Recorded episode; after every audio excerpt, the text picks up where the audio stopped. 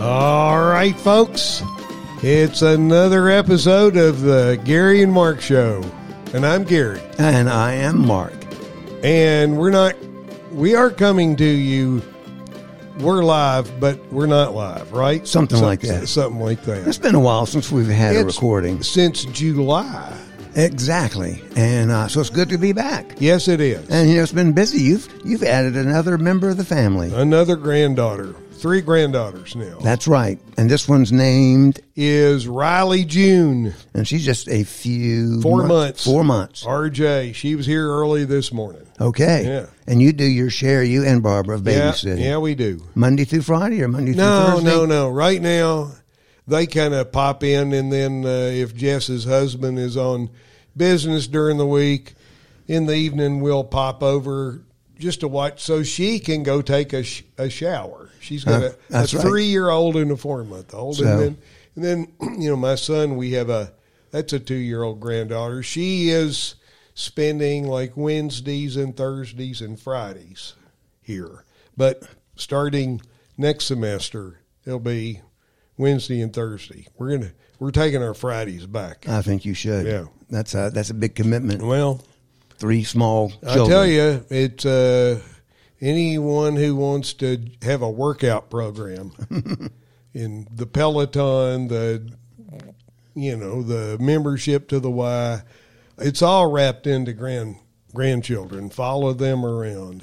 I bet you do. I Yeah. bet you. But it's fun, right? It's it better be because it's exhausting. yes, it is. It's fun. So what time did he get picked up in the afternoon? Oh, sometime between six and seven. Uh, whew, that's Yeah. not the afternoon. That's the evening. Yeah. And then we usually have a morning keep her busy. If it's if it's beautiful, we go outside. And and, the playgrounds, the playground at Jackson Park is great. Gets That- a lot of use. And you know, it, it, it's fall, yeah, and it has been beautiful. it has been Too dry. too dry. Yeah, and, and drought conditions. And I did learn, you know, some folks don't use the word Indian anymore. I mean, I, what I think of Indian summer, but an, another term I've recently learned is second summer. I like that term. Yeah, I like that. yeah, Well, you know, it's fall, yeah. and a, f- week or so ago, Uh huh. I had dinner with some friends, and one of them, Dan Cameron, said, "I've got you some of my sorghum." Yeah. because we had mentioned years ago that shows you this podcast has been around longer than people think. Right. Not as long as we have been around, but pretty long. We're in season five, actually. Okay. And we had mentioned about sorghum made you feel like fall or something like that. Yeah. And I mentioned I knew this guy, Dan, who actually raised his own sorghum, the cane, and Yeah. and did all the work. He cut it, friends cut it. Even one guy, I, I think, rode around on, on a lawnmower to Yeah, it used to be in in the old days. You'd have a you know a little animal. Well, he has yeah. horses. I'm not sure if he's ever used those or mules. He's got all kinds of animals. Just walk in a circle And- and they- crush the cane. Yep. And uh, my friend Jerry Brindle, who I worked with at Diamond Brand, actually remembered as a kid being you go in and have to kind of pull stuff out while Well, that little you know while your mule or whatever is going in a circle. Yeah. Yeah, I think they went for the lawnmower. I think he Lawnmower, finally had yeah. an. Yeah, a friend John would drive it around. I think he said, but then I think they actually got a little motorized version of something. But I think it's not Yeah. working at the moment. But he remembered that episode, and he was coming to dinner. Hadn't seen him in decades, really. And guess what he brought us? Yeah, and we're pointing at We're it pointing to it right Yeah, here. and we're going to have some here we shortly. are stuck on cane. I think that's mm. the name of his farm or his sorghum operation.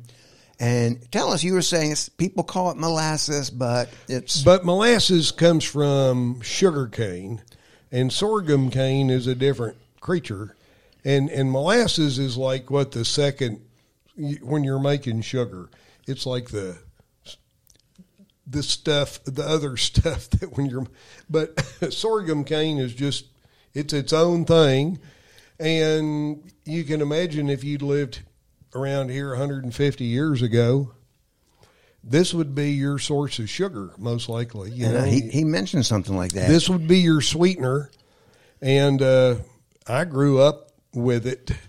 it, it more as a fall and winter thing on biscuits or on country ham, and I I have some almost every day. Well, it's appreciate Dan Cameron for Yeah. giving us this. And Thank you, Dan. And because you gave us the sorghum, it prompted me to go make some biscuits, which oh I'm yeah, using the recipe from my friend Ronni Lundy, who you I, I did a, did a, she Yeah. did a short on my YouTube channel. yeah. Yeah. she's uh she's got a bookstore, Plot Hound Books in Lot Hound Burnsville, Books in North Burnsville, Carolina. and she wrote a book about sorghum. Oh my gosh, Dan may need a copy of that. Well, he, I bet he will need. It, the recipe is from a, a restaurant, a little kind of sounds like not fussy diner in Paris, Kentucky. And that they're both from Kentucky originally. Gary's had a cold. You can probably hear that. Yes. Okay. Wheatus biscuits from Windy Corner, and I looked it up, and that restaurant's still flourishing. So sorghum savor. And so you know, Gary plug is, Ronni Lundy again oh, because Oh, yeah. after she wrote that book, then she wrote this book, Vittles, about you know it's kind of the the cooking that she grew up with in the mountains around Corbin, her grandparents, and this book, her writing won the James Beard Award. So And you know, hold that book up another minute. It was not only a few years ago that I realized vittles is spelled Victuals. Yeah, yeah. Where, where that came from, I do not Uh, know. yeah. Someone has uh, made that Yeah. up, I think. But uh, so uh, Gary has made these homemade from that recipe. from Wheatus biscuits, yeah. Are they? Did you say they're um, buttermilk biscuits or just? Oh regular yeah, they're made with whole buttermilk. All right. Well, we're going to try some Yeah. here. Okay. Okay. What do we do first, Gary? Let's see. Get some music going here. Yep, Maybe. biscuit music. I don't know. I'm not having biscuit music going. Oh, there we go. All right, let's try some. All right. We're going to put the mics down for a second. It's going to be messy. Gary was supposed to bring some napkins. We don't have any. How about two? Sounds good. We won't.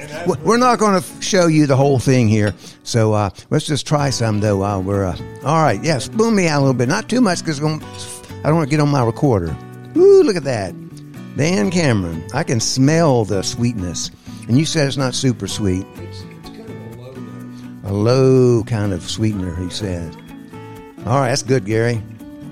And these are so uh, gooey. We're going to try them with. Uh, Cut them up and kind of Cut 'em mop- mm-hmm. and sop. All right, mop and sop, he says. All right, well, all right, Dan Cameron. Let's see how we got. Oh, he, Gary's still working on his. I'm going to take a bite, Gary. Oh yeah.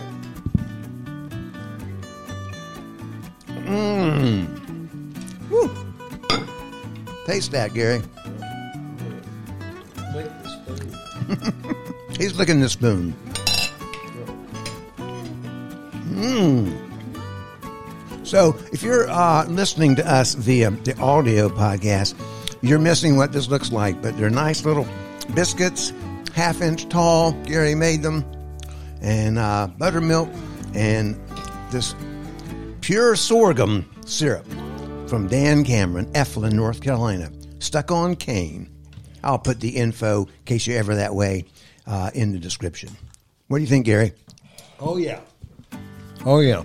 You know, said this was the source. This is the sweetener source for folks who kind of lived out here in the sticks, and it seems like now there are parts of central Tennessee and Kentucky where sorghum is still a bigger deal.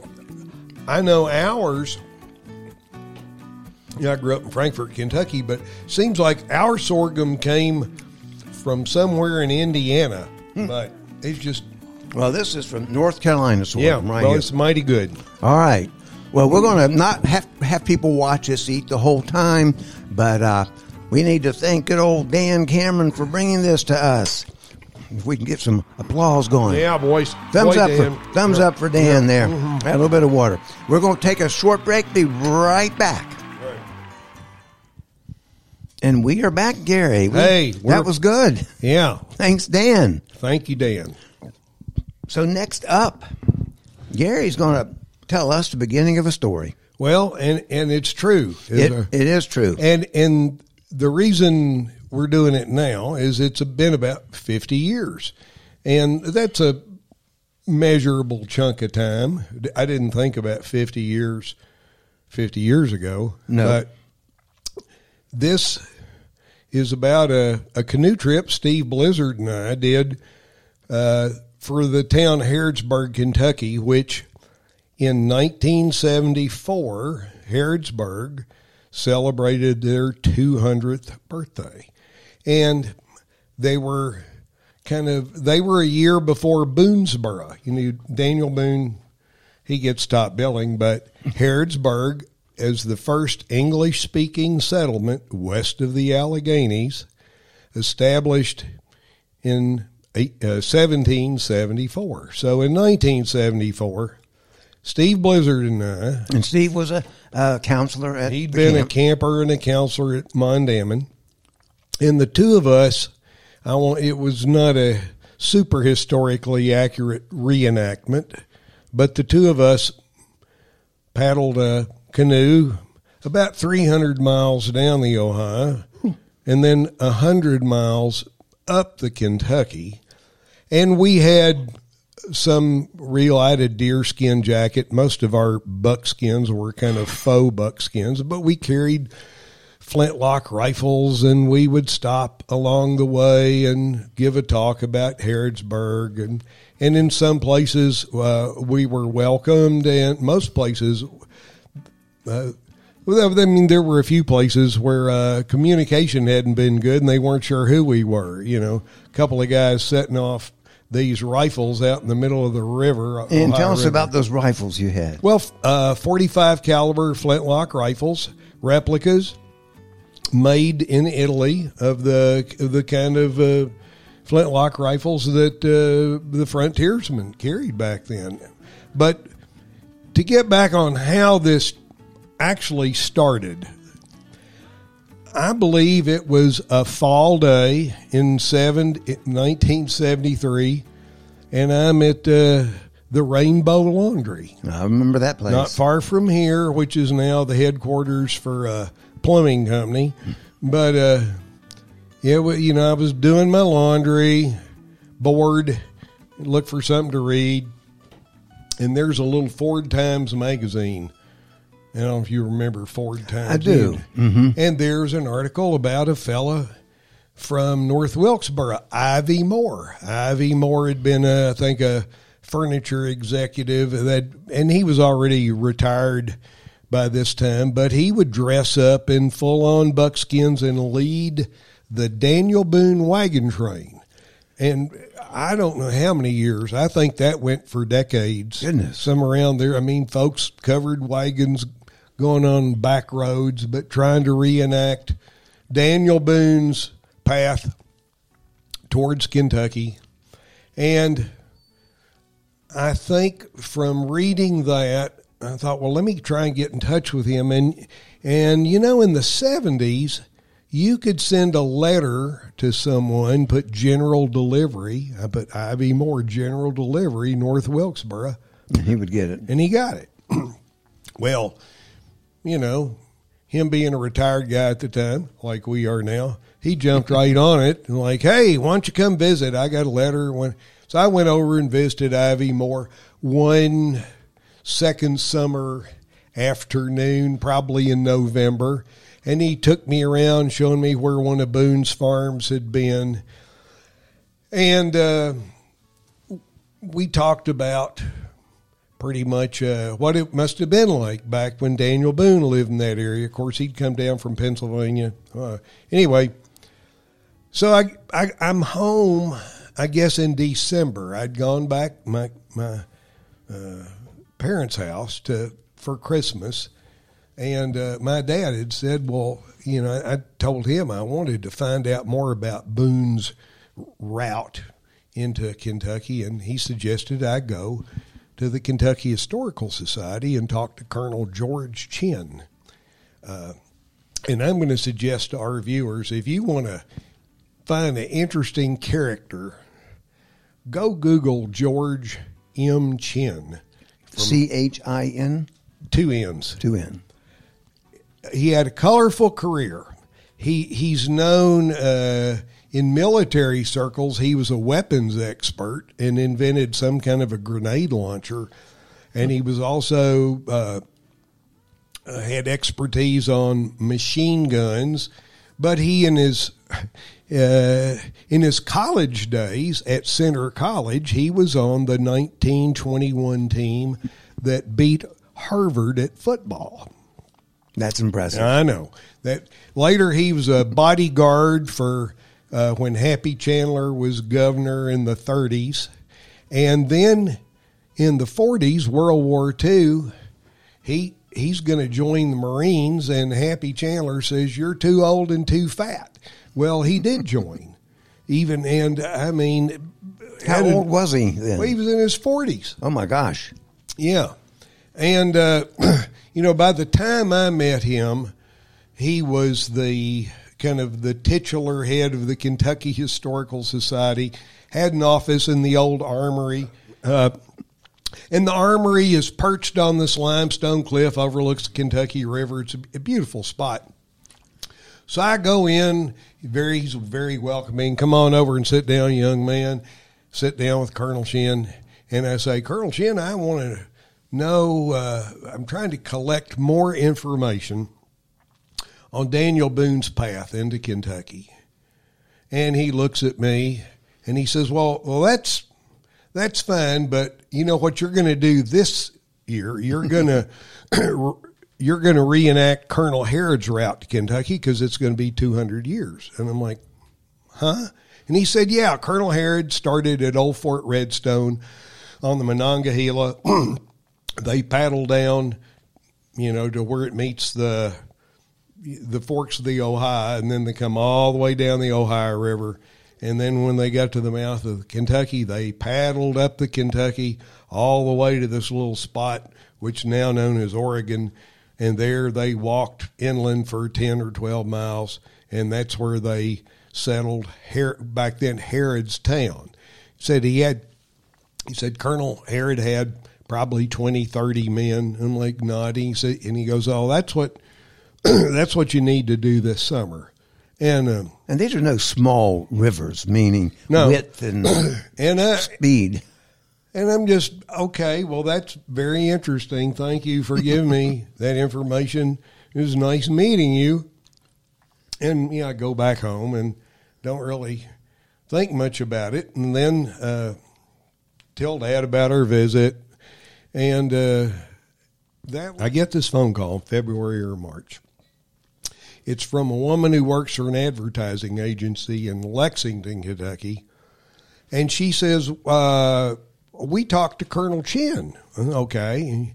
And because we wanted some people to reenact uh, Colonel Harrod's route to Kentucky. And uh, Colonel Chinn mentioned that you had 20 men outfitted and ready to go. and uh, Colonel, now, Colonel Chinn had been drinking something. I don't, I don't know if he really told her that, uh, thing, or did she make that up just to see what the response would be. But I said, Did I you even have one man at that I, I said, what I have, I don't have anybody. and I said, maybe, maybe I could find another person who would be willing to do this. But I said, we really don't have, you know, that's, that entire trip was like 700 miles. Wow. I said, I'm, I really don't have time for that. Maybe we could start on down on the Ohio and, and paddle a portion and then go up the Kentucky. Which is still hundreds of miles, right? Yeah, still 400 miles. Oh. And uh, she said, "Well, that's fine. That's fine. If you can if you can get one person." And so Was my- she going to sponsor you or something? well, that was that they were going to be they would handle the expenses. Wow. Okay. So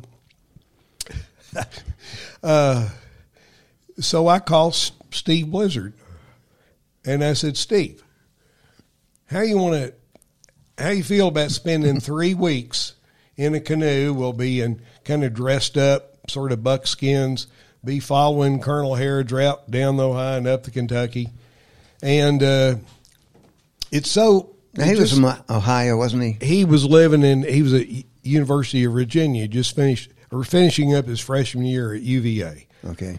and it it fit in with his getting out of school. I think. Uh, and the arrival date in Harrodsburg, and then he he would have to go right back to summer school. But I gave him kind of the you want to go do this, you know, we'll camp along the way.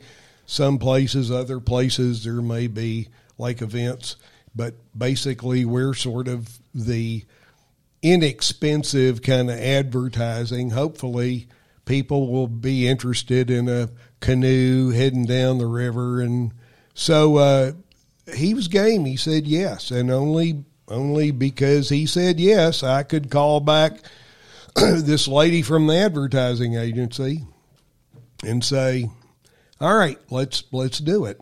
And so that was how the thing got hatched. So whose canoe did you use? One from camp, or did they give you one? It- It's actually someone. No, they didn't. They are you kidding? They would. If, if you recall, I think you were at Mondamin when Jim Stacy. Oh yeah, Well, Jim Stacy had an outdoor program, I think called Sage, I think at right. Lexington, and he had an 18 foot aluminum canoe, and he was okay. I mean, with us spray painting it, which is, I mean, the hunt. Actually, the hunt for a vessel uh, that took some time because at first uh, the advertising agency said, "Well, we're going to fly you up to Chicago to Ralph Frese to the Chicagoland Canoe Base because he built the models for the reenactment of the Marquette Joliet." Oh my goodness! So they fly me to Chicago, and I'm looking. Oh wow! And uh, I mean, these are these beautifully constructed replicas. I'm sure cost thousands of dollars. Well, we we didn't have that kind of a budget, and Well, you uh, did what that lady did. Huh? That lady did. The ad, the advert. Yeah. Oh, she just worked for for Richard Newman and Associates. They- okay, you remember the name? I do. Uh, out of Chicago. They uh, and it, it was very interesting looking at these replicas there in Chicago of these beautiful boats. And of course, what Colonel Harrod and his men had used were cut down big poplar trees and dig them out. Well, that's not going to. We knew that wasn't going to happen. I was not sure at that point how we would find a vessel, but interesting thing on the next day when I'm getting ready to fly back, front page news was newspaper heiress kidnapped.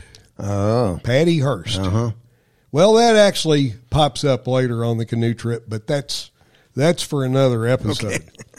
But anyway, that's uh, that was the beginning, and then it was hunt for the vessel, and then you know figure out our our route and how long you could paddle each day. And I mean, I mean, you're going downhill at first. I mean, downstream. Downstream first. on the So how fast?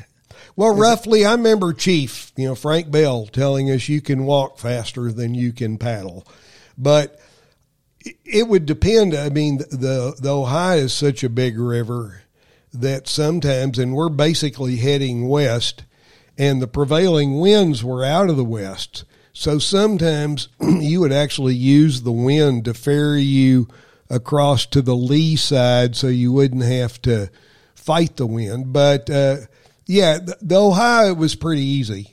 And and you know I, I forget I've got the charts here how many dams we locked through. Oh my gosh! But I mean the advertising agency, uh, the fella that worked for them, Jim Montoya, who has since passed away, and I'm sorry, I'd love to talk to him because he was the the advance man that went that talked to the Army Corps engineers, that talked all the towns we were going to go through, and that tried to line up if there was newspaper, radio, or TV.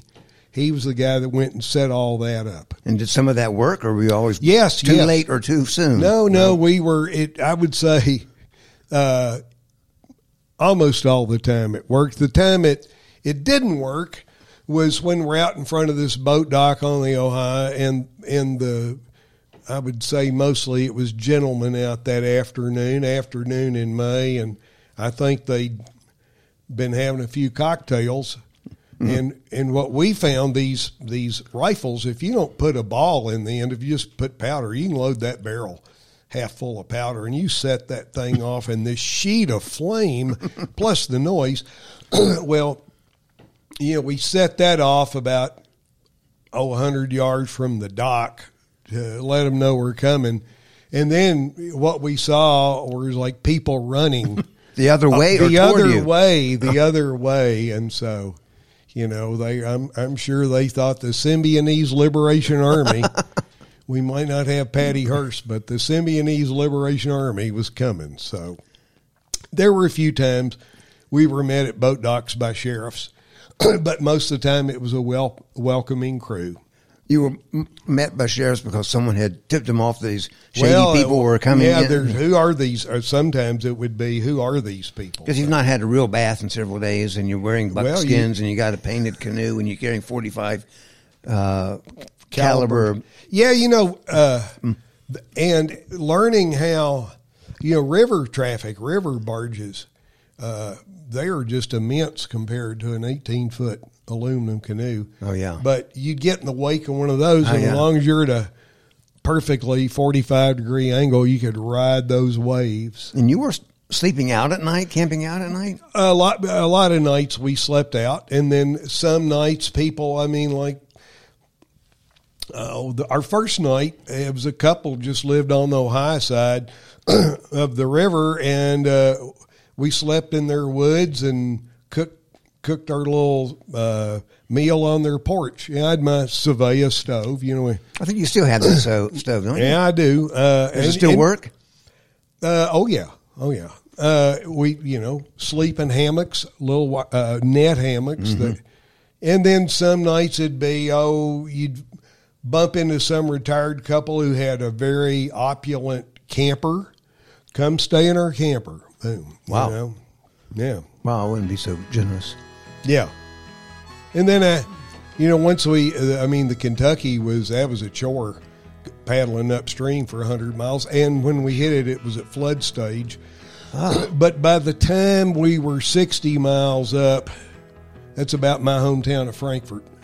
And uh, it was nice to spend one night in my bed at home. And there's no cell phone, so you couldn't tell anybody you were on the way. So uh, you just had to show up, and your folks. was- Yeah. Yeah. Yeah, no cell phones back Yeah. then. Never. And no- amazingly, I, I- when I was driving over here, I said, "He didn't have cell phones. They're not going to have a camera in that boat." In this canoe, there won't even be any record of this, and you've got an entire I've got a scrapbook. I've got a scrapbook. Uh, thanks to my mother, made this No, scrapbook. and we'll, we'll I'll get some Yeah. pictures of that, and we'll put it on the video Yeah. portion so people can see that.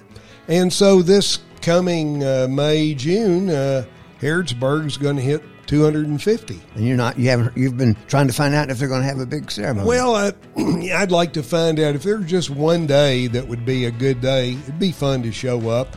I think you should go up there with uh, your buckskins on, and Yeah, I don't have them anymore. well, yeah, Barbara can make you some. I still have the key, the key to the fort, which of course, uh, you know, on the day we land, landed at Landing Run, then they put us on flatbed trailers and, and hauled us into town. And, your canoe too. You mean? yeah, and uh, and then it was a bunch of like the local, uh, Rur- I think Ruritan Club from Salvisa. They all were dressed up too, and so we all proceed to march to the fort, and it pretends like you know my key opens, and then bingo, that began their thirty day celebration. Cool. Is that fort like a Oh yeah, historic site? So you can still well, go? I mean, it's a reconstructed. right, but I mean it's there as it's a, been there. I think I first saw it when I was ten. I thought it was a state cool. historic site or something.